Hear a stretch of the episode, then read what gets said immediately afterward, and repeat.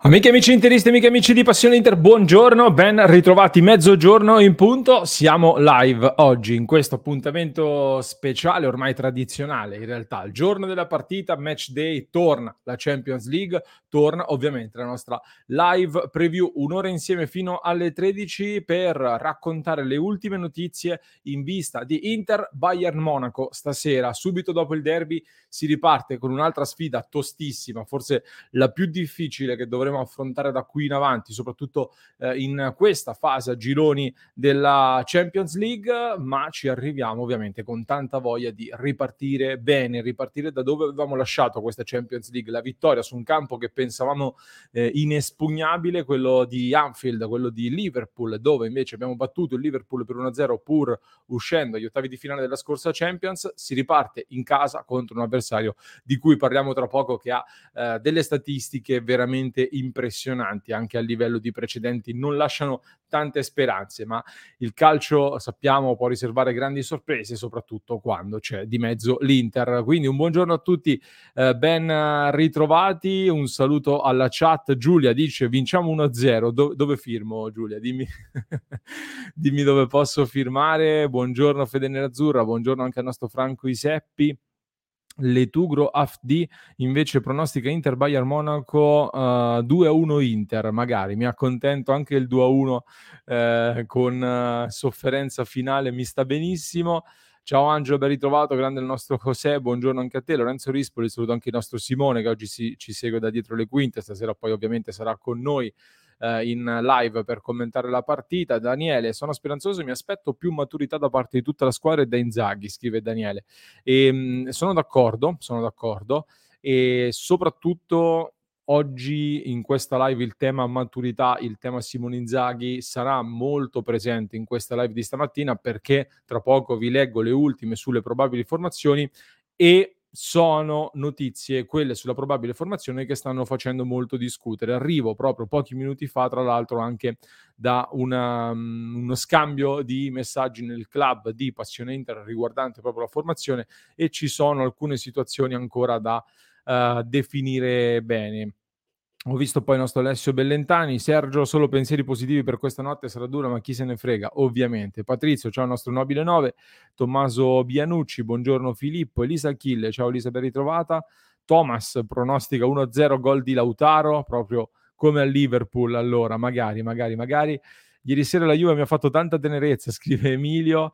Uh, io l'ho vista uh, la partita, non so che impressione vi ha fatto. Uh, ho visto una, un PSG dove uh, il tasso tecnico, ragazzi, è spaventoso. Mbappé letteralmente ad un'altra velocità. Uh, ho visto una Juventus che ha tirato fuori orgoglio e qualche, presta- e qualche difficoltà, è riuscito a creare al, um, al PSG nella fase difensiva, soprattutto nel finale, quando c'è stato il forcing finale però uh, il PSG poteva chiudere la partita molto prima e non l'ha chiusa secondo me anche per un eccesso di um, questo prota- mania di protagonismo che c'è all'interno dello spogliatoio PSG. Ho in mente un'azione uh, sul 2-0 del PSG con uh, Mbappé che conduce il pallone tutto solo involato verso la porta, c'è Neymar che chiama palla e potrebbe battere a rete da due metri senza problemi firmando il 3-0 che avrebbe di fatto chiuso la partita, Mbappé invece si intestardisce, non tira, anzi tira eh, malamente fuori dalla porta e poi subito dopo c'è una grande occasione per la Juventus che poi è riuscita anche a riaprire la partita. Quindi mm, con l'orgoglio comunque soprattutto in ripartenza sono riusciti a creare qualche problema ad un PSG che però è di un altro livello a livello tecnico e mi sembra abbastanza evidente. Giorgio 2023, buongiorno, Not Chinatown, CRI eh, 1998, ciao Ivan Veneno.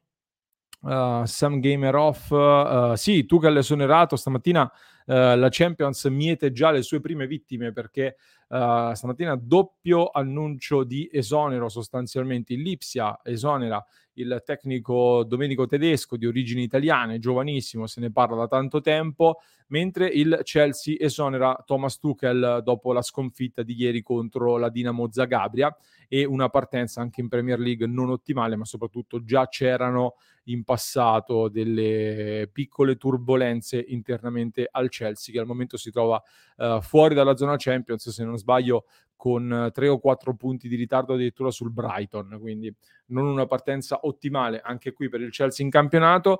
Esonero che già ne abbiamo discusso nel club di Passione Inter questa mattina su www.passioneinter.club, apre anche a degli scenari di mercato, nel senso che molti si sono affrettati a dire, giustamente, lo capisco, che cosa succede adesso con Romelu Lukaku, nel senso che è stato decisivo anche il ruolo di Tuchel nel ritorno di Lukaku all'Inter. Tuchel non vedeva di fatto Lukaku con il quale non era riuscito ad instaurare un buon rapporto nella scorsa stagione, non era riuscito sicuramente a valorizzarlo, quindi questo ha favorito l'uscita di Lukaku verso, Cel- verso l'Inter.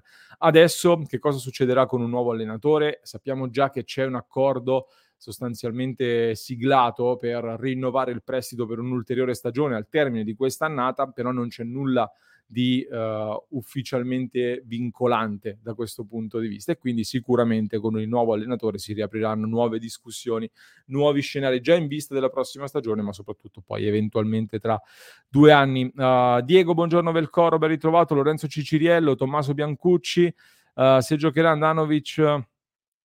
Lorenzo non, non, vuole vedere Andanovic, il nostro Lorenzo in chat. Marco Sifletto, ciao Marco, buongiorno. Rolando, stasera si vince 2-0. Uh, Luciano, ben ritrovato Luciano. Allora, uh, sì, ma Mbappé voleva fare tripletta per rispondere ad Haaland, vero, vero, eh, e ci sta anche, però ha rischiato sostanzialmente di rimettere in partita il PSG. Quindi è questo che dicevo, capisco che purtroppo il PSG non è una squadra come le altre, purtroppo, cioè a me non me ne viene nulla e non mi interessa, anzi, anzi, spero sempre che possano perdere qualsiasi tipo di trofeo internazionale, ma um, dal punto di vista della squadra i record individuali interessano poco, quindi la sfida individuale rischia di compromettere la squadra se consideriamo che appunto dopo quell'errore poi uh, il, uh, il gol non sarebbe la partita si è riaperta sostanzialmente. Uh, secondo me far giocare Onani oggi sarebbe un gran messaggio di quanto la società e l'allenatore ripongano una grande fiducia in lui. Uh, e adesso ne parliamo. Ciao Flaminia, buongiorno. Si cambia allenatore? No, non si cambia. Uh, va bene, allora, allora ragazzi, vi faccio subito una domanda. Se esonerano Inzaghi, ti piacerebbe il tedesco Tuchel? No. Ah, tedesco o Tuchel? No, ragazzi, io sinceramente uh, intanto non esonererei Inzaghi, soprattutto in questa fase, assolutamente no. E poi il tedesco è una scelta interessante, giovane, ma mh, lascia qualche, qualche dubbio almeno sulla carta, secondo me. A livello progettuale bisognerebbe farci un lavoro lungo, aprire un ciclo lungo, quindi a questo punto tanto vale eh, tenersi direttamente il nostro allenatore sul quale si è già fatto un anno e mezzo di lavoro. Uh, Mafio Ed, ciao Simone, ben ritrovato. Chi sarà il nuovo allenatore del Chelsea? Non lo so, Enzo. Non, non lo so proprio in questo momento. Ha preso la notizia poco fa mentre stavo per avviare la live e tra poco vediamo. Ciao Danilo, buongiorno. Allora, ragazzi, io direi di partire con la nostra preview di questa partita. Abbiamo già parlato un po' dei temi caldi eh, di giornata. Uh, voglio farvi una prima domanda per aprire questa live di oggi. Uh, una prima domanda riguardo proprio a questa sfida contro il Bayern Monaco. Intanto, solita domanda di rito, visto che ci sono tanti di voi uh, che sono molto propositivi, che sono molto ottimisti, ovviamente in questo momento, ma uh, voglio sapere la vostra, come arrivate a questa sfida? Uh, Alessio, per esempio, dice: Abbiamo preso 6 pere da Lazio e Milan. Va bene essere ottimisti, ma anche realisti. Per battere il Bayern ci servirà una botta di culo esagerata. Ci servirà, se, detto in francese, un qualcosa di straordinario, come abbiamo detto sempre, fuori dall'ordinario. Perché vi faccio vedere subito una statistica che ho trovato questa mattina su Twitter da Giuseppe Pastore, vi consiglio di seguirlo eh, se non lo conoscete su Twitter, porta sempre tanti contenuti interessanti e tante statistiche interessanti e um, Inter Bayern nel bilancio delle prime partite di girone del Bayern Monaco nelle ultime 18 Champions League disputate, quindi dal 2003-2004 ad oggi, nelle 18 partite di debutto nella fase a gironi di Champions League, il Bayern Monaco ha messo insieme 18 vittorie, 0 pareggi, 0 sconfitte, 45 gol fatti e soltanto 2 gol subiti da Thompson del Celtic nel 2003 e a Edo Valdez del Valencia nel 2012. Quindi questi sono dei dati. Andiamo ad affrontare una squadra che tra l'altro tra poco vi faccio vedere anche a livello di algoritmo Soccer Power Index, quei dati che vi portiamo spesso per fare eh, delle valutazioni sulle squadre. Nelle ultime 18 Champions League, dove noi purtroppo in gran parte non abbiamo partecipato o quasi, visto che c'è stato un buco di sostanzialmente 10 anni o quasi eh, per noi, anzi 7-8 anni di buco per noi nella um, partecipazione alla UEFA Champions League, loro hanno messo insieme alla prima partita 18 vittorie, 0 pareggi, 0 sconfitte, 45 gol fatti e soltanto 2 gol subiti. Questo è veramente incoraggiante, giustamente scrive Manu, molto molto incoraggiante.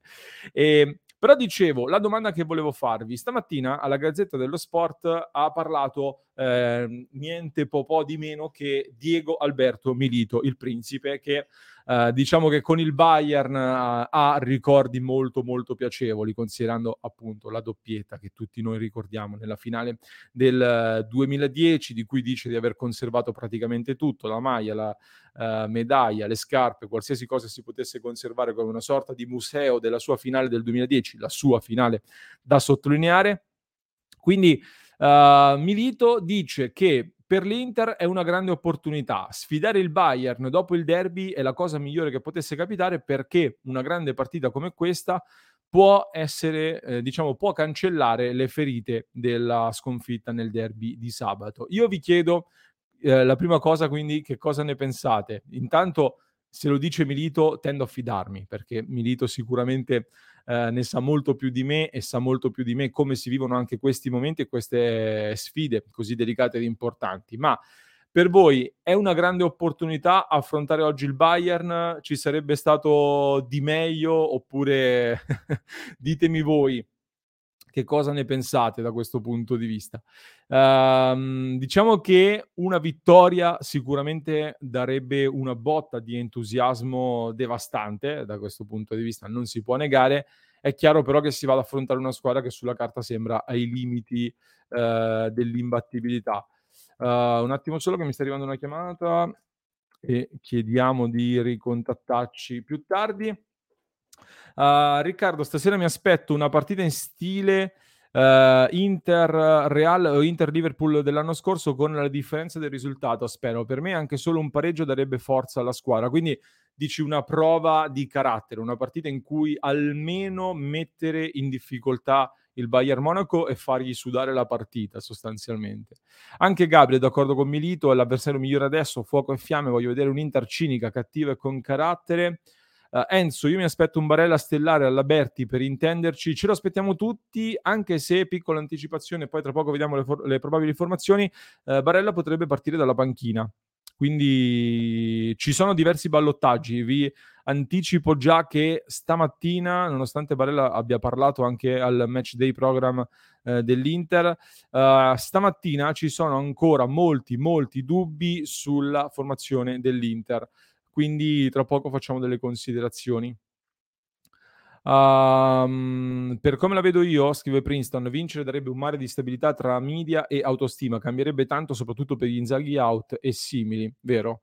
Um, Nico, mi, milito la dimostrazione lampante che per fare calciomercato serve intelligenza, non soldi. Certi giornalisti dicevano che fosse una follia dare via acqua fresca. Sì, infatti eh, ci, ci, ripenso sempre a questa, a questa cosa perché è chiaro, si parla di epoche diverse, di situazioni molto, molto differenti.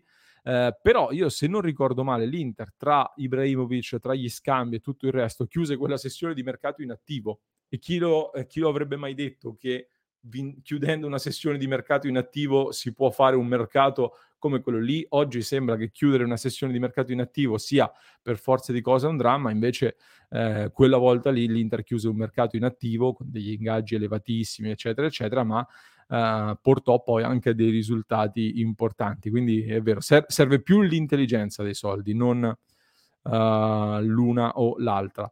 Uh, allora, Uh, Barella, giusto in panca, viste le ultime prestazioni, scrivono in chat. aspetto la grande Inter. Sono indeciso, scrive Lorenzo, se vedermela a casa da solo o al bar sport della città sarà strapieno di tifosi del Bayern. Conoscendoti loro forse è meglio a casa. Non so com'è il clima con i tifosi del Bayern, quanto sono ospitali in caso di esultanza, però dovresti stare molto attento probabilmente. Um, allora, allora, allora.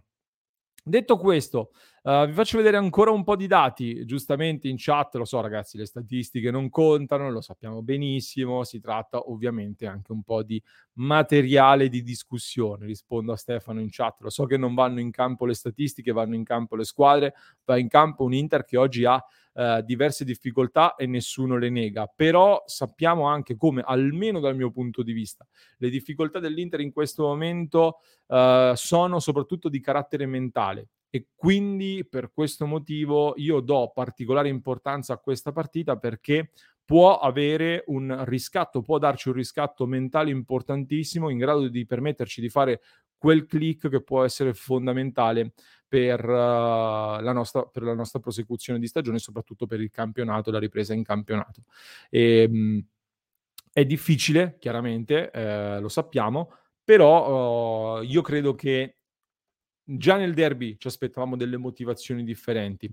Quindi già lì ci aspettavamo qualcosa in più. Uh, se le motivazioni mancheranno anche oggi, è chiaro che dovremo interrogarci anche sul carattere di questa squadra. Però io spero che le sirene della Champions, la, la musichetta della Champions, uh, faccia scattare qualcosa in più in uh, tanti dei nostri calciatori e, e, che oggi si possa tornare a fare uh, delle prestazioni in linea anche con quelle che sono state le prestazioni della scorsa stagione, perché è vero che l'anno scorso, l'ho sempre detto, forse il Liverpool uh, annusando il rischio di eliminazione avrebbe messo il piede sull'acceleratore e ci avrebbe asfaltati, probabile. Però contro il Liverpool abbiamo fatto la nostra bella figura, contro il Real abbiamo fatto le nostre prestazioni e ci siamo sempre un po' auto-incartati e automessi in difficoltà.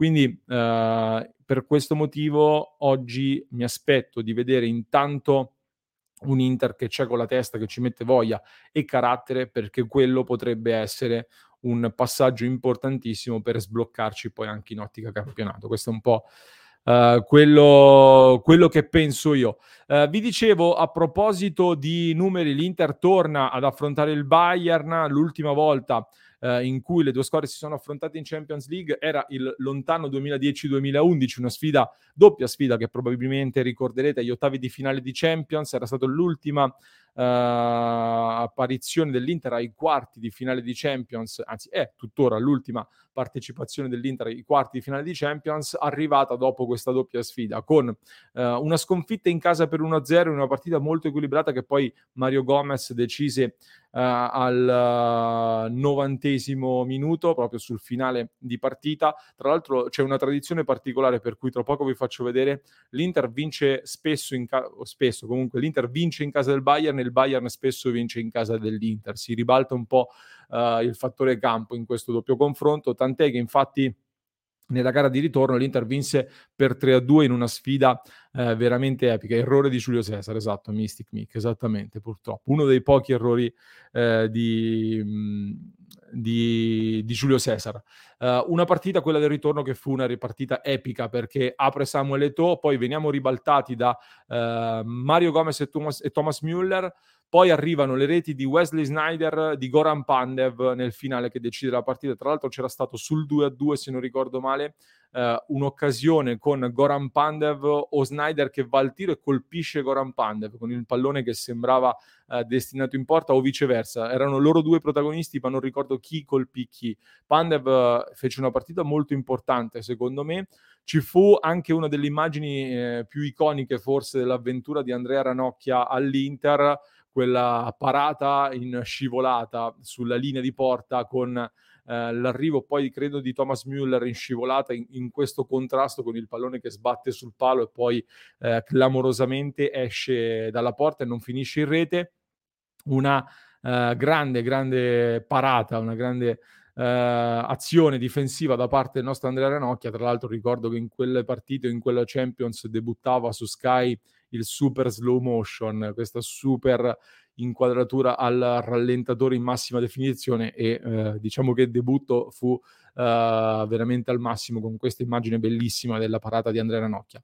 Uh, era un remake della sfida dell'anno precedente, lì quindi ricordi gli ultimi molto piacevoli per l'Inter contro il Bayern Monaco, considerando che si arrivava dalla vittoria in finale di Champions League come eh, stavamo dicendo poco fa nel 2-0 di Madrid, eh, mentre l'ultimo precedente nella fase a gironi risale alla stagione 2006-2007 dove l'Inter non riuscì a battere invece il Bayern Monaco perché arrivò una sconfitta per 2-0 in casa a San Siro e un pareggio per 1-1 poi a Monaco di Baviera in Germania, in un girone dove l'Inter comunque riuscì a finire al secondo posto, superando il girone contro squadre come Spartak Mosca e Sporting. C'erano in attacco uh, Ibrahimovic, Figo, Crespo, se non ricordo male, quindi era una squadra molto molto forte anche quella.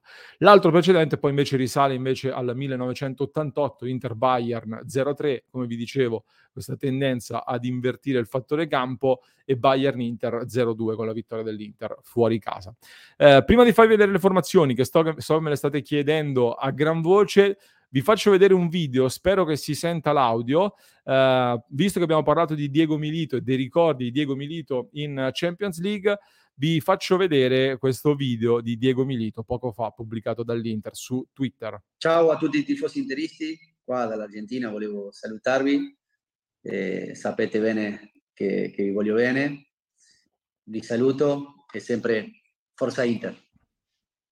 Ciao a tutti i tifosi interisti, qua dal... Questo è il messaggio allora di Diego Milito. Ditemi se si è sentito, spero, spero di sì. Ok, quindi uh, le parole di Diego Milito per questa sfida. Andiamo a vedere le probabili formazioni, poi facciamo qualche altra considerazione in vista della gara di stasera. Vi condivido la nostra grafica da passioneinter.com con un Inter che al momento ha diversi ballottaggi aperti, come vi dicevo. Samir Andanovic lo diamo in leggero vantaggio in questo momento tra i pali, leggero vantaggio su André Onana. Sta girando tra l'altro un video che mi ha segnalato il nostro Marco eh, dal club di Passione Inter, lo ringrazio. Um, non l'avevo visto sinceramente ieri, l'ho visto stamattina, quindi girato dal nostro Marco nel club dove uh, Onana, un tifoso, una tifosa, anzi dovrebbe essere una tifosa, chiede ad Onana ma giocherai domani? E, e Onana, uscendo dagli allenamenti da Piano Gentile, fa una, una smorfia, un gesto che mi sembra piuttosto eloquente. Non dice chiaramente no, non dice che non giocherà, quindi non ne abbiamo l'assoluta certezza. La faccia che però Onana fa eh, alla, ris- ris- alla, domanda appunto di questa tifosa, di questo tifoso, non è troppo incoraggiante da questo punto di vista e sembra anche lui abbastanza sconsolato per questa assenza. Quindi domanda che vi faccio subito prima di andare poi agli altri ballottaggi. Onana o Andanovic, chi dovrebbe giocare oggi secondo voi in porta? Chi dovrebbe schierare oggi mister Simone Inzaghi? E se dovesse giocare Andanovic, condividete questa scelta oppure no? Fatemelo sapere in chat, fatemelo sapere nei commenti. Io vi dico un po' la mia. Uh, ho fatto un video proprio sulla questione uh, Andanovic-Onana uh, proprio lunedì uh, parlando di questa questione portiere. È il momento di parlarne, dicevamo, di questa questione portiere, soprattutto perché purtroppo, ecco, diciamo che anche i numeri un po' inchiodano Samir Andanovic. Io uh, durante quel video um, vi ho espresso la mia opinione in quel preciso momento dicendo che secondo me lanciare Onana nella sfida di questa sera contro il Bayern sarebbe stato un po' rischioso, magari uh, per, più che altro perché so qual è la tempesta mediatica che c'è sempre sull'Inter, so qual è anche il modo della tifoseria interista di reagire di fronte anche ad un eventuale errore del portiere. Quindi um, credo che oggi sia un po' un dentro fuori eventualmente per Andrea Onana avrei paura, ecco, che se dovesse commettere un errore oggi, magari rischi un po' di bruciartelo. Quindi uh, su questo ci andrei un po' cauto. Dall'altro lato, però, devo dire, ragazzi, che con l'avvicinarmi alla partita, facendo anche una serie di riflessioni, leggendo anche cose che non mi trovano d'accordo, perché Uh, ho letto dopo il, confron- dopo il video, diversi mi hanno commentato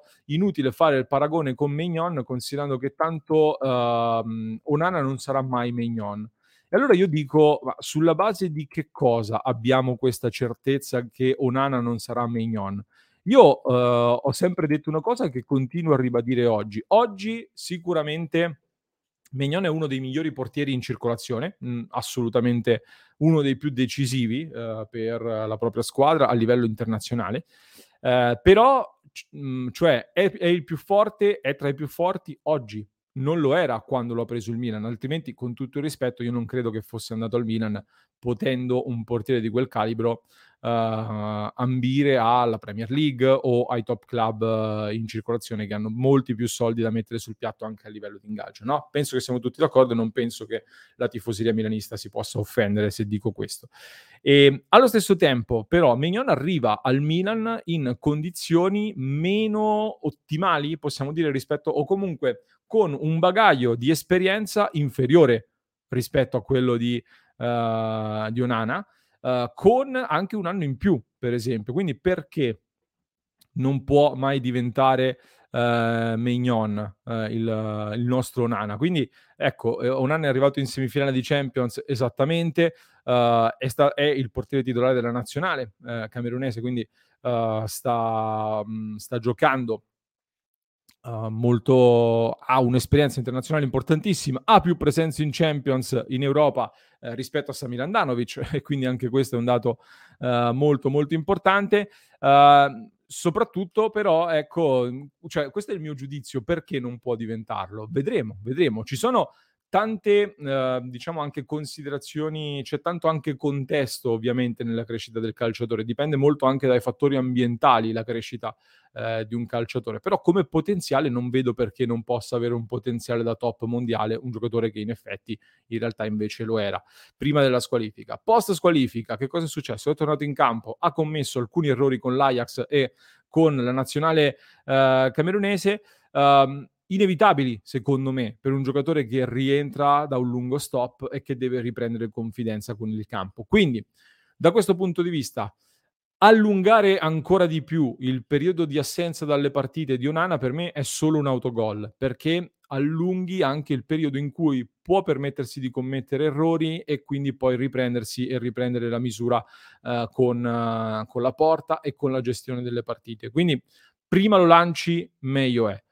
Una scelta forte di cambiare direttamente portiere in estate, io personalmente l'avrei condivisa perché condivido quando si prendono delle decisioni uh, importanti, forti, ma convinte. Non mi piacciono le scelte metà e metà, quindi preferisco che si, che si facciano delle scelte. Poi se sbagli, però uh, lo accetto se prendi una scelta coerente e uh, concreta.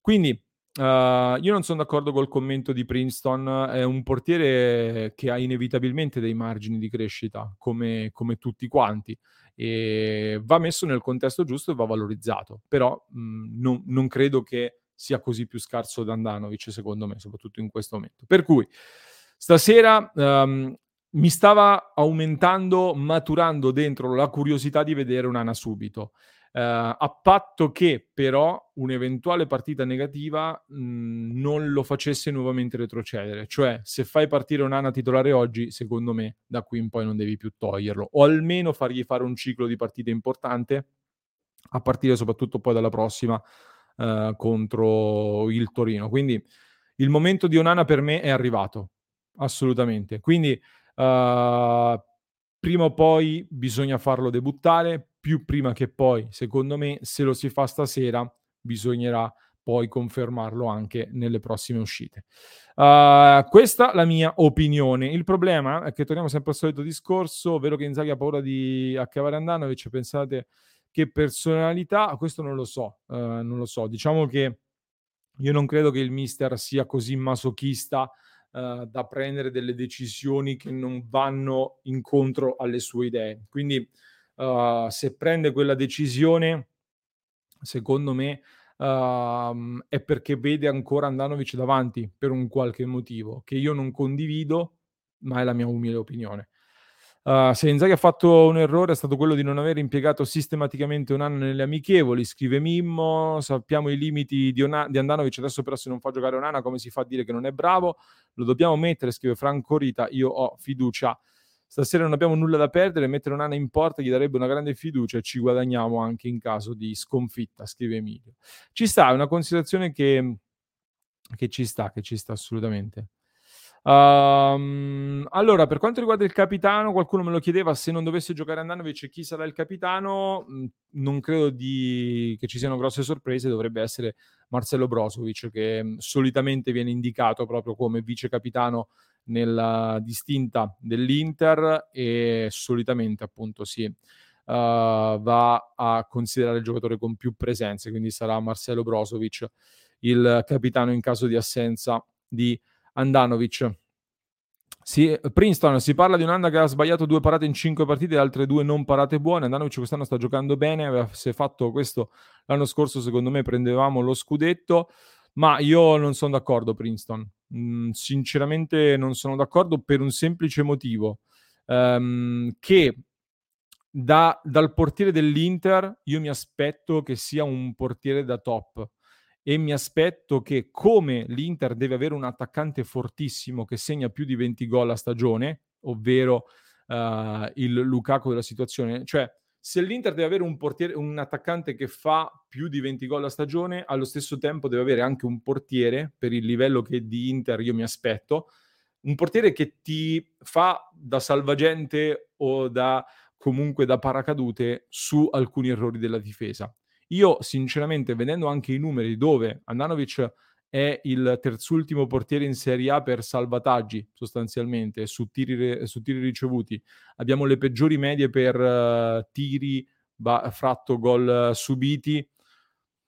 Fatico a difendere, cioè possibile che contro di noi tutte le squadre tirano fuori la conclusione più imparabile della storia, cioè possibile che solo noi abbiamo di fronte attaccanti che fanno dei tiri imparabili, cioè Okere che solo contro di noi fa una traiettoria imparabile per il portiere e poi improvvisamente nelle altre partite diventa un attaccante normale, così come, che so, uh, Leao contro di noi diventa totalmente imparabile mh, mm, o uh, in generale in tutte le sfide stiamo, abbiamo preso 8 gol, un quarto di quelli che sono stati presi l'anno scorso. Non voglio distruggere il nostro Andanovic. Non distruggo Andanovic sicuramente. Però mi faccio due domande, cioè io purtroppo comincio a... So- io mi sono più sorpreso della prima parata di Andanovic sulle AO che dei gol subiti. Questo per me è un problema, almeno dal mio punto di vista. Il fatto che quando arriva una parata mi sorprendo, cioè penso che di non essere l'unico e spero di non essere troppo cattivo. Comunque, andiamo, dav- andiamo, avanti con la nostra formazione. Screener, De Frey e Bastoni. Al momento mettiamo in vantaggio questo schieramento titolare, ormai la solita filastrocca, con però anche qui diversi dubbi. Vi dicevo, Uh, l'allenamento di ieri non ha dato troppe indicazioni se non quello a centrocampo, di cui parliamo tra poco. Uh, al momento, quindi, questa è la difesa in vantaggio, ma c'è un uh, doppio ballottaggio, uno più timido, possiamo dire così, tra Bastoni e Di Marco, con Bastoni che è in questo momento in vantaggio sicuramente. Uh, dopodiché c'è un altro ballottaggio di cui si sta parlando in queste ore, ma che lo stesso al momento non mi convince al 100%, che riguarda De Frey. De Frey potrebbe andare in panchina con Skriniar che a quel punto scalerebbe al centro e uh, D'Ambrosio schierato a destra. Sarebbe una semi-rivoluzione, considerando che comunque però Screener ha già fatto spesso anche il ruolo di centrale. Uh, non lo so, mm, non mi convince troppo al momento. Continuo a pensare che poi alla fine vedremo la solita difesa. Io voglio sapere che cosa ne pensate voi. Se schierereste D'Ambrosio al posto di De Frey, quindi con Skriniar al centro, uh, Bastoni a sinistra. Ecco, Nico, sono d'accordo con te. D'Ambrosio su Manè mi lascia qualche piccola perplessità. Uh, poi Centrocampo, andiamo avanti con Darmiani in vantaggio su Dumfries in questo momento. La buona notizia è, almeno dal mio punto di vista, Gosens titolare sulla sinistra. È in vantaggio nettamente. Per me è una grande notizia perché per le caratteristiche della partita e soprattutto per l'importanza di questa partita, per, il, per le caratteristiche eh, del giocatore e tutta una lunga serie di fattori, è arrivato il momento di puntare forte su Gosens e sono contento. È vero, è vero, D'Ambrosio non ha fatto toccare palla a Mané eh, al Liverpool, esatto, grande il nostro Simone lo ricorda, infatti. Eh, non ci pensavo, eh, avevo rimosso, infatti. E... Comunque, uh, Gosens a sinistra, molto contento di questo, assolutamente. Centrocampo con Brozovic, Cialanoglu e Mkhitaryan. Questo è al momento il centrocampo in vantaggio per quanto riguarda l'Inter.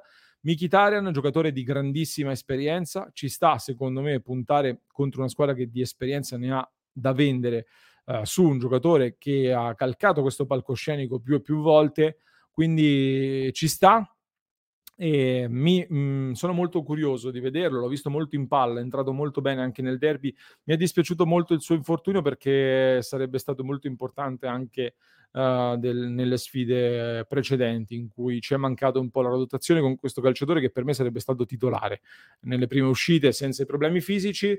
Darmian a destra, qui viene il mio primo dubbio da sottolineare, nel senso che più che un dubbio, Intanto Darmian io lo vedo meglio a destra piuttosto che a sinistra, dove mi è sembrato anche nel derby palesemente adattato e non so quanto faccia bene anche al giocatore cambiare ruolo ogni tre giorni, perché di fatto sta toccando ogni tre giorni un ruolo differente. Ma Uh, Darmian può tutto, noi lo sosteniamo in tutto, è sicuramente un approccio più difensivo uh, per quanto riguarda anche la corsia di destra, quindi potrebbe essere anche una scelta dettata dalla volontà di aiutare la difesa nella marcatura soprattutto di Mané, uh, ma non solo. Uh, e mh, mhmm, allo stesso tempo mi lascia qualche perplessità il dubbio che, o comunque il fatto che quando c'è Dumfries non c'è Gosens, quando c'è Gosens non c'è Dumfries. Quindi uh, perché non giocano insieme? Non sono sostenibili, sono scelte dettate dal caso, dalle caratteristiche degli avversari. Inzaghi li vede insieme oppure li reputa troppo offensivi entrambi o con caratteristiche che non si incastrano bene o sono troppo, ecco, sì, probabilmente si incastrano in maniera troppo simile uh, nello schieramento Inter. Non lo so, è una domanda che mi faccio uh, perché per ora non li abbiamo mai visti insieme. Quindi sono molto curioso da questo punto di vista. Esatto, povero Dumfries, una volta che non c'è Barella a stressarlo non lo fanno giocare. Um, Nicolò, io avrei messo Dumfries tutta la vita, anche se a partita in corso può essere una bella arma. Uh, poi vediamo, c'era un altro commento che volevo leggere. Darmian contro Alfonso Davis. bella sfida, bella sfida. Adesso vi leggo anche la formazione eh, del Bayern, assolutamente. E, ehm, poi Emilio, non si può cercare di affrontare il Bayern cercando di contenerlo, ma si deve cercare di mettere la squadra in condizione di controbattere. Matteo, non c'è il rischio di avere un centrocampo troppo offensivo? Intendi eh, con, uh, con Dumfries e Gosens insieme oppure intendi questo centrocampo che vedi qui? Questo centrocampo a me sembra abbastanza equilibrato in realtà come caratteristiche, considerando che Um, Cialanoglu è un giocatore di grande...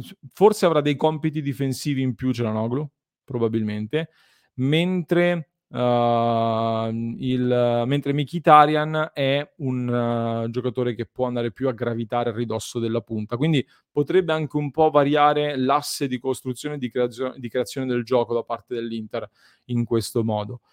Um, a sinistra serve qualcuno che faccia gioco, che costruisca. Purtroppo Gosens non lo fa e neanche Dumfries, quindi assieme non si può. Scrive Fudo99.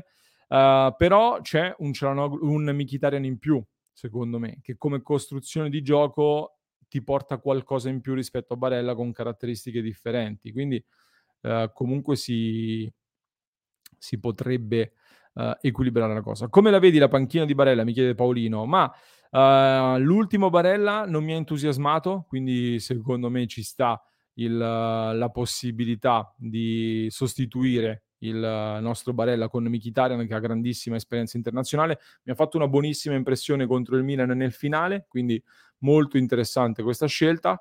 E poi Barella avrà comunque l'opportunità di giocare perché non credo che Mkhitaryan faccia tutta la partita, quindi potrà entrare a gara in corso, così come Dumfries e come sottolineavate in chat, entrambi hanno delle caratteristiche che a gara in corso possono aiutare, possono spaccare la partita. Um, chiudiamo con la coppia d'attacco Lautaro Geco, scelta che secondo me era già nell'aria perché eh, Correa nel derby era una scelta anche in ottica Bayern per poi mettere titolare Geco, a maggior ragione dopo la prestazione di Geco che è subentrato nel derby molto molto bene, quindi eh, mi sembra giusta la scelta di stasera, per quanto secondo me la coppia Lautaro Geco non funzioni a meraviglia insieme, però per questi appuntamenti Geco dall'alto della sua esperienza europea, intanto è lui il vice Lukaku, quindi nel momento in cui manca Lukaku mi sembra anche giusto ehm, dare spazio al vero vice di Lukaku per continuare su quel tipo di gioco, consapevoli del fatto che Geco è un altro giocatore nettamente diverso da Lukaku. Oggi Lukaku forse avrebbe avuto un'utilità ancora superiore rispetto ad altre gare per i motivi di cui parleremo tra poco, ovvero di cosa mi aspetto uh, in uh, questa sfida uh, da parte del Bayern e come si può attaccare il Bayern. Piero non è d'accordo, quindi leggiamo il suo commento. Barella ha fatto una bruttissima gara nel derby, ma togliergli già la fiducia non mi sembra corretto. Uh, giochiamo contro il Bayern e Barella è uno dei nostri leader. Uh, ci sta, ci sta Piero, però allo stesso tempo io non credo che far partire un giocatore in panchina uh, sia una mancanza di fiducia, soprattutto per un Barella che ha giocato sempre titolare, ha giocato tutte le partite, una gara fuori per quanto importante non credo sia un dramma. Uh, in un contesto in cui affronteremo una partita ogni tre giorni, quindi se non gioca oggi sicuramente sarà titolare la prossima. Diciamo che il campanello d'allarme io lo farei accendere eventualmente in caso di eh, panchina, doppia panchina consecutiva senza problemi fisici, allora lì eh, mi, mi, si accende il campanello d'allarme. Altrimenti una partita ci sta, eh, il cambiamento ci sta anche perché le caratteristiche dell'avversario magari ti portano a fare determinate scelte. E, ehm, non lo so, io mi fido molto del mister, cioè se decide di, di cambiare vuol dire che evidentemente non ha visto nemmeno um, in grandissima forma, soprattutto mentale Barella, che arrivava da un'ottima prestazione contro la Cremonese, assolutamente sì, però come dice anche Lorenzo Ciciriello, eh, nel derby e anche con la Lazio non è che avesse fatto una grande prestazione, quindi leader sì, giocatori importantissimi sì, intoccabili per me non ci sono in questa squadra non so voi se vedete degli intoccabili eh, a tutti i costi, quindi secondo me uh, ci sta la scelta. Princeton non è mai d'accordo con quello che dico io, va sempre in controtendenza, però non credo che Lukaku in questa sfida avrebbe fatto benissimo, ma perché? Io ti dico, Uh, non avrebbe fatto benissimo se chiamato a duellare corpo a corpo, per esempio, con Delict, dovendo lavorare di fisico con Delict, che ha anche contenuto abbastanza bene nell'ultimo precedente Lukaku. Uh, Bayern che gioca con Neuer in porta, Pavar, Delict, Hernandez e uh, Davis in difesa, Kimmich e Sabitzer davanti alla difesa, Gnabry, Müller, Coman sulla tre quarti e Mané a guidare l'attacco. In un Bayern che Uh, molto rapido davanti, molto veloce, uh, riesce a costruire molto bene sulle corsie per poi convergere verso l'attaccante. L'anno scorso uh, lo faceva con Lewandowski, quest'anno lo fa con Mané, quindi è inevitabile che le caratteristiche della finalizzazione di questa squadra sono molto cambiate. Non è cambiato molto l'effetto, nel senso che continua il Bayern a segnare moltissimo.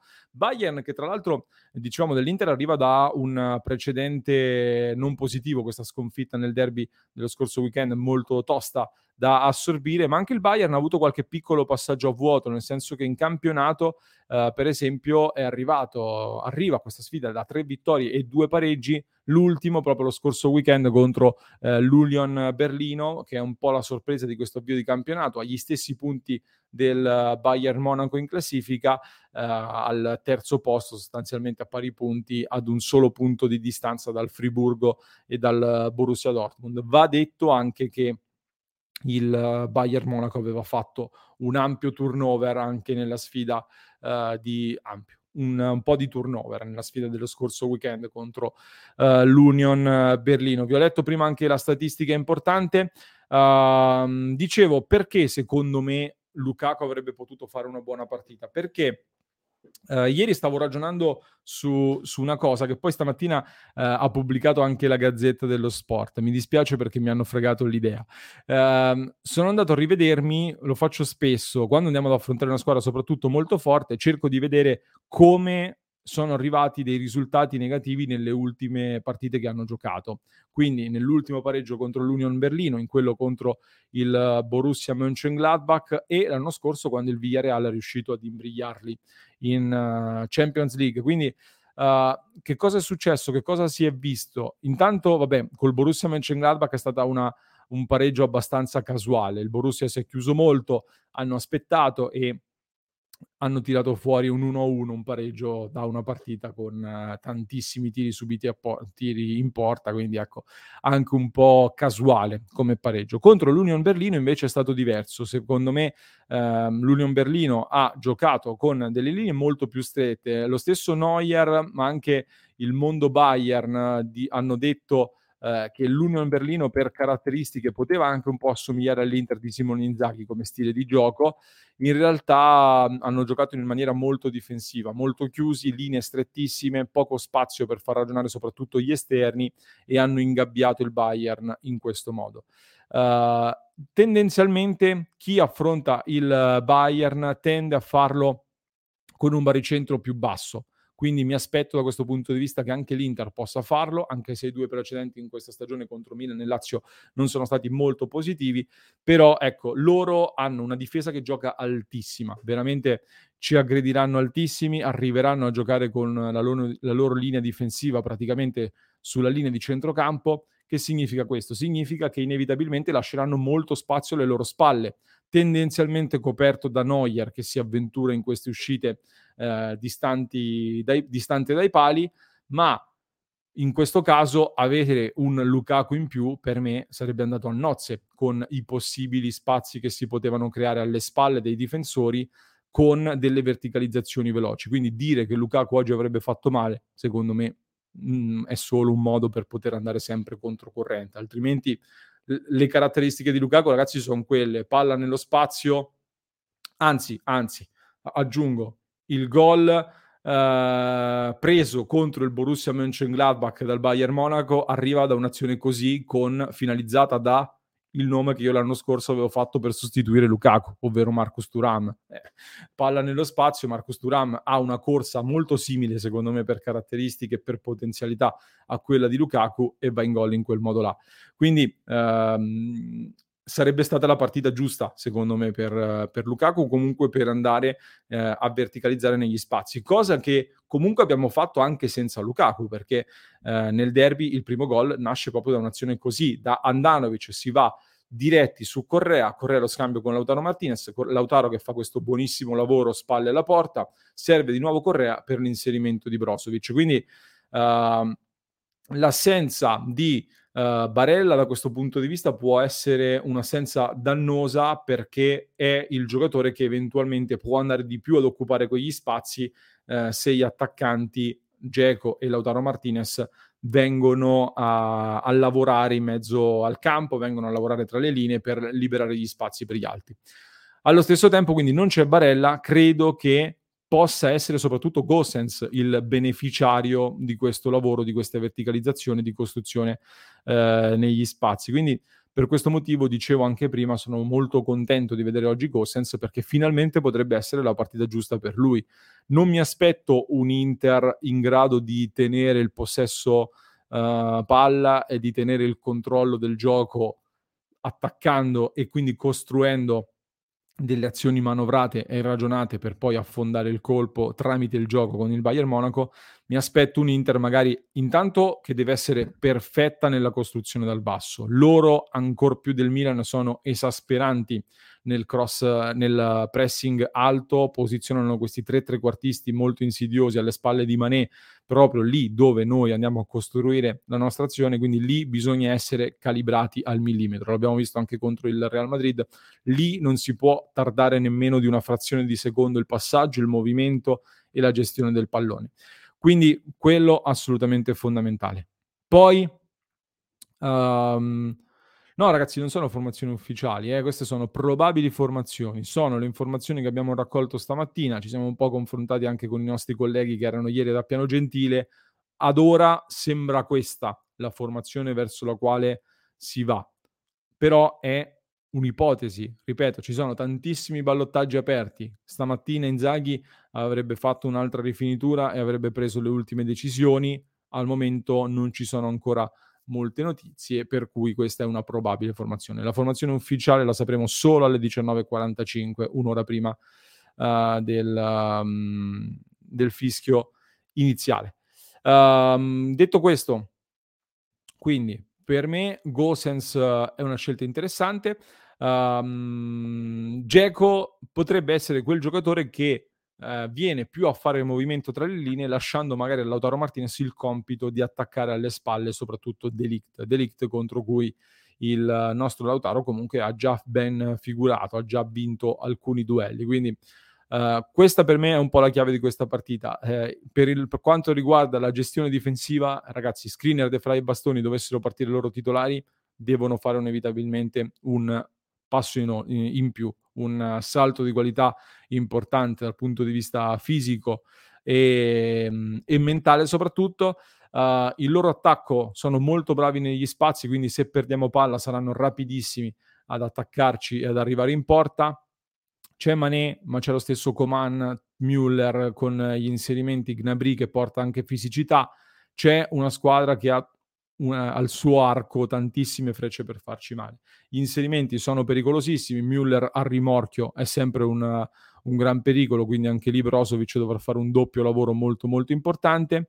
E, e che dobbiamo fare? Bisogna contenerli. Diciamo che l'aspetto positivo da questo punto di vista da sottolineare è un po' anche, forse possiamo mettere in campo un po' di strapotere fisico, soprattutto sui calci piazzati, perché uh, Mané, Müller, Gnabry, Coman mh, mm, comunque non è una squadra che porta tantissimi centimetri e tantissima forza fisica, ma stiamo parlando proprio di dettagli ecco, da voler trovare in questa squadra.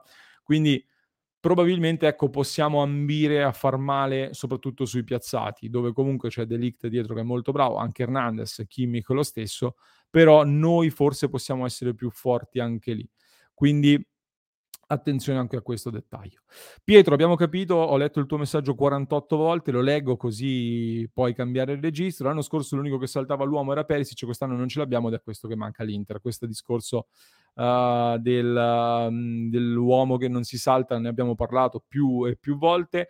Uh, ricordo che l'Inter ha vinto uno scudetto con il minor numer- numero di dribbling effettuati e Ivan Perisic nella scorsa stagione ha effettuato lo stesso identico numero di dribbling che Gosens ha effettuato nella ultima stagione disputata con l'Atalanta. Quindi potenzialmente a livello numerico, i, dati parlano chiaro, eh, Gosens ha nelle corde lo stesso numero di dribbling che ha avuto Perisic nella scorsa stagione. Quindi eh, vediamo.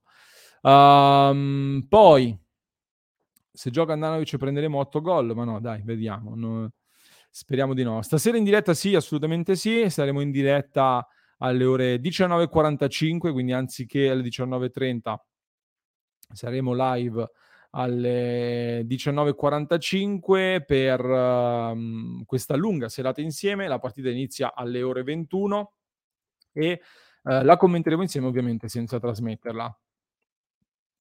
Allora, aggiornamento Gazzetta. Ringrazio Mimmo che me l'ha fatto presente. Uh, allenamento di stamattina che si è concluso dieci minuti fa, quindi ero in diretta eh, e infatti allora la chiamata probabilmente era per quello che stavo ricevendo. Dovevo rispondere in diretta, ragazzi, così vi, vi, davo subito la notizia live. Invece ho preferito essere educato e uh, non uh, rispondere al telefono. Um, Onana ha completato il sorpasso su Andanovic.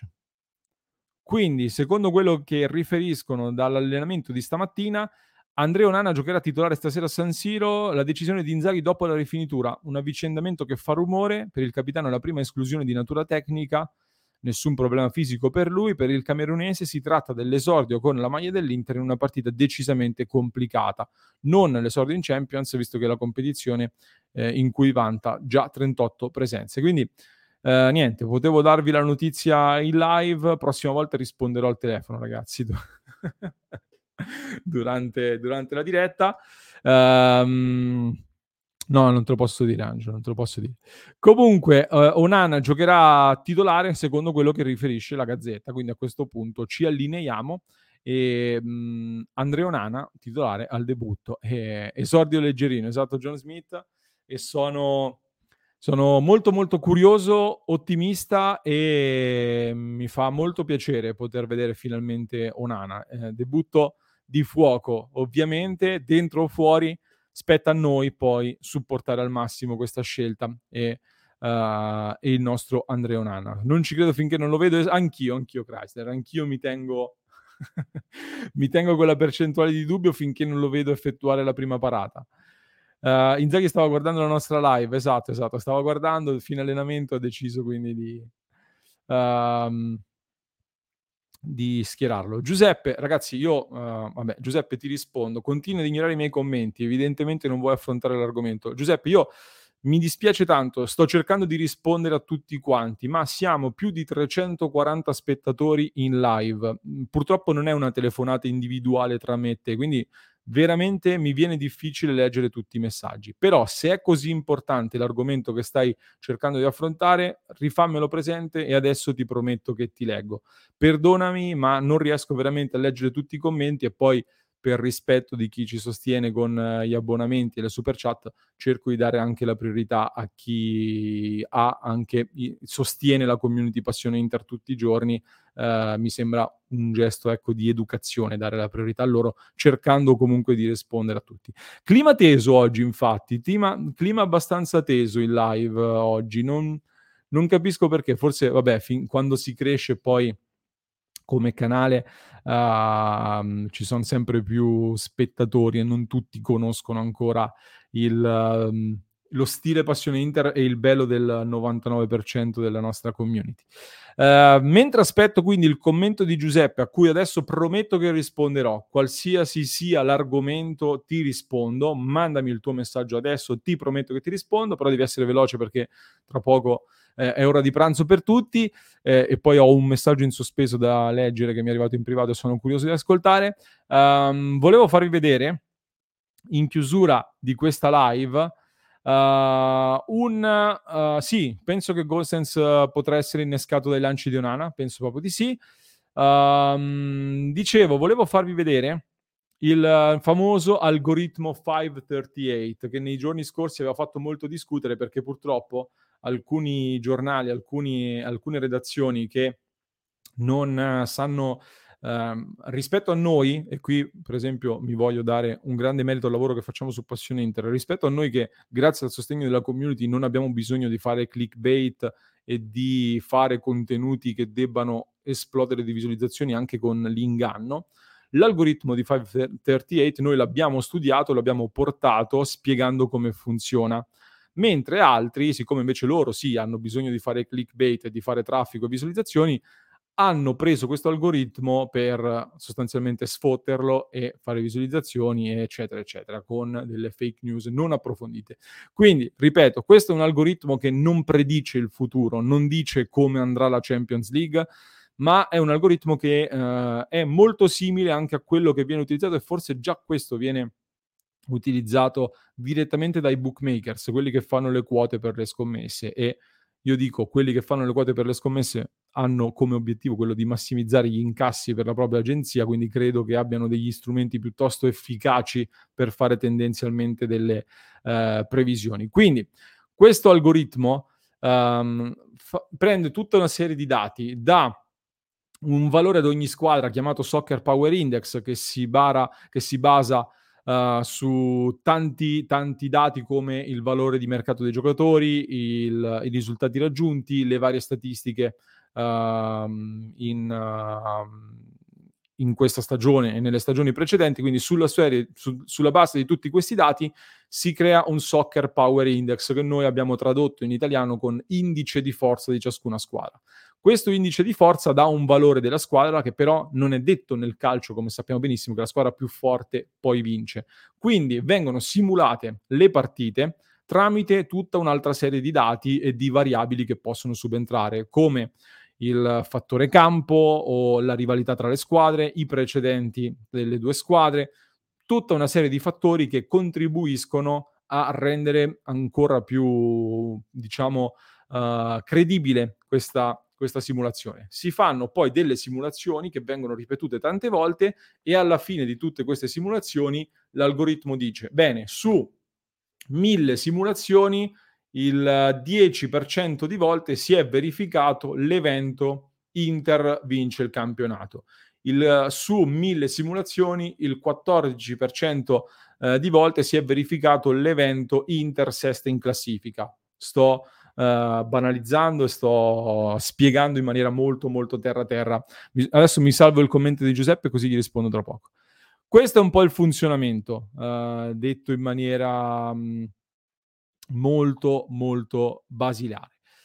Vediamo che cosa dice per questa Champions l'algoritmo quindi di 538. È stato aggiornato dopo le partite di ieri, quindi il Manchester City scavalca in questo momento il Bayern Monaco come squadra con la maggior percentuale di vittorie sugli, sulle simulazioni che sono state effettuate. Quindi il Manchester City, dopo la vittoria di ieri per 4-0 sul Siviglia, diventa la squadra che ha leggermente più uh, probabilità, diciamo, o comunque che nelle stante ripetizioni ha vinto più volte la Champions League. Quindi il Manchester City parte molto avanti nelle simulazioni. Il Bayern Monaco fino a ieri, prima delle partite di ieri, uh, era primo, era al 20% sulle simulazioni. Quindi PSG, Liverpool, Real Madrid, Barcellona, Ajax, Atletico Madrid e uh, Salisburgo, Borussia Dortmund, Chelsea, Milan, Porto e Inter. L'Inter si trova addirittura con l'1% di Champions League vinte, diciamo così, nelle numerose simulazioni fatte dall'algoritmo e il dato, diciamo, ancora meno incoraggiante è che eh, diciamo, l'evento Inter qualificata agli ottavi di finale di Champions League in questo girone della morte con Barcellona, Bayern Monaco e Vittoria Pilsen si è verificato il, nel 40% dei casi. Significa quindi che uh, l'Inter in un, ca- meno, un, caso su due e mezzo sostanzialmente uh, ha superato il girone di Champions, potremmo definirlo così. Quindi i dati, le statistiche, i numeri ci vedono indietro, però il calcio è un'altra cosa, il fattore campo conta. Ieri Inzaghi ha parlato di obiettivo 10 punti nel girone, un obiettivo che con 10 punti chiaramente può voler dire anche ottavi di finale. Quindi vediamo. Uh, rispondo alla domanda di Giuseppe, così l- non lo facciamo arrabbiare. L'argomento della fascia di capitano non può continuare ad essere data ad Andanovic. Uh, vabbè, mh, mm, mi sembrava un argomento, diciamo, molto più, più cattivo, molto più difficile. Ecco, invece non mi sembra un argomento particolarmente scomodo. Uh, beh, il capitano dell'Inter è Andanovic. Uh, quando gioca, la scelta ormai è ricaduta su di lui non vedo sinceramente dei motivi per cui andrebbe tolta la fascia di capitano ad Andanovic, personalmente. Non so cosa ne pensate voi. Uh, credo che il comportamento di Andanovic, il ruolo di Andanovic comunque a livello di leadership nella squadra sia riconosciuto eh, più o meno da tutti e questa cosa non è venuta meno, che le prestazioni in campo non corrispondano più a quello che ci aspettiamo dal portiere dell'Inter, dal capitano dell'Inter, sono d'accordo ma uh, questa è una scelta di, diciamo, anche tecnica più che di leadership e di, uh, e di fascia. Cioè, se si vuole accantonare Andanovic e metterlo in panchina, sono d'accordo, e avanti tutta con un'ana. Ma metterlo in campo e lasciare la fascia uh, ad un altro mi sembrerebbe francamente una porta in faccia che Andanovic non merita in questo momento. Poi, che Max dica c'è bisogno di un capitano più vicino all'azione, sono d'accordo. Anche per me un capitano me lo aspetto molto più aggressivo, con molto più carisma e molto più presente in mezzo al campo. A me l'idea del portiere capitano non ha fatto mai impazzire nemmeno agli inizi, secondo me.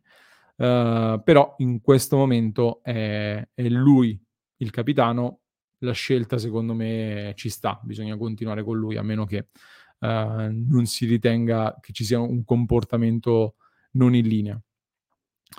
Um, poi, poi, poi, poi, va bene ragazzi, abbiamo affrontato tutti i temi, penso. Uh, Onana capitano no, no, no, stasera capitano Brozovic, se manca Andanovic è Brozovic. Uh, va bene ragazzi, Siamo arrivati alla conclusione di questa live. Uh, vi ringrazio per avermi seguito fino a qui. Siamo stati in tanti per, uh, anche per questa preview di oggi, nonostante l'orario particolare. Um, c'era un commento prima? Ah, sul rinnovo di Skriniar. No, non ci sono notizie. Ho letto stamattina che qualcuno mi diceva di un rinnovo rifiutato. Quindi invece no, non, non, mi risulta questa notizia di un rinnovo rifiutato e addio a parametro zero. Non sono ancora stati avviati i discorsi per il uh, rinnovo, uh, però, però, credo, e questa è una notizia che poi verificheremo, uh, che sia già in calendario un incontro per durante la sosta. Quindi in questo momento non se ne sta parlando ma uh, se ne era parlato tempo fa, poi non ne ho avuto più conferma e adesso vedremo quindi se verrà confermato un incontro tra l'Inter e Skriniar con un avvocato che lo segue, che lo aiuta uh, per il um, discutere del rinnovo di contratto durante la prossima sosta per le nazionali. Vedremo se sarà confermato e da lì poi avremo ulteriori notizie. Uh, ragazzi, io vi ringrazio per essere stati qui con me anche oggi. Dai, mi fa piacere che questo appuntamento uh, dalle 12 alle 13 con la preview stia continuando a crescere. Oggi è stato una delle più seguite anche senza ospiti, quindi spero che vi piaccia questo appuntamento, così lo replichiamo uh, in tutte le partite, anche sabato e tutte le prossime gare. Uh, Princeton, sì, iniziamo la diretta alle 19.45 stasera, un'ora e 15 minuti prima del fischio iniziale. Saremo sull'altra piattaforma uh, grafica diversa che ormai avete imparato a conoscere. Poi, eh, come vi dicevo, a fine partita, come sempre, ci spostiamo nel club di Passione Inter. Quindi io ve lo ricordo, passioneinter.club è la nostra community esclusiva. Eh, ci sono tantissimi sostenitori del club che Uh, tramite il loro abbonamento ci permettono di portarvi ogni giorno nuovi contenuti, nuovi approfondimenti come questo e non solo, noi in cambio a chi si abbona, a chi ci sostiene su passioneinter.club diamo l'accesso appunto a questa community, un server Discord uh, riservato, la chiamata del lunedì alle 22, la chiamata post partita, tanti altri contenuti, uh, alcune notizie in anteprima, quindi se volete anche voi far parte del nostro club, ci sono anche eh, dei gadget del merchandising e delle novità per il livello triplete, quindi dateci un'occhiata, magari eh, negli ultimi giorni sono arrivati dei nuovi abbonati e si sta creando veramente un clima fantastico di amicizia che mi piace molto, quindi vi ringrazio, vi auguro una buona giornata, spero di vedervi presto nel club di Passione Inter. Nel frattempo buon pranzo a tutti, buona attesa di questa grande sfida che stasera vivremo insieme. Un abbraccio e sempre solo Forza Inter. Ciao a tutti.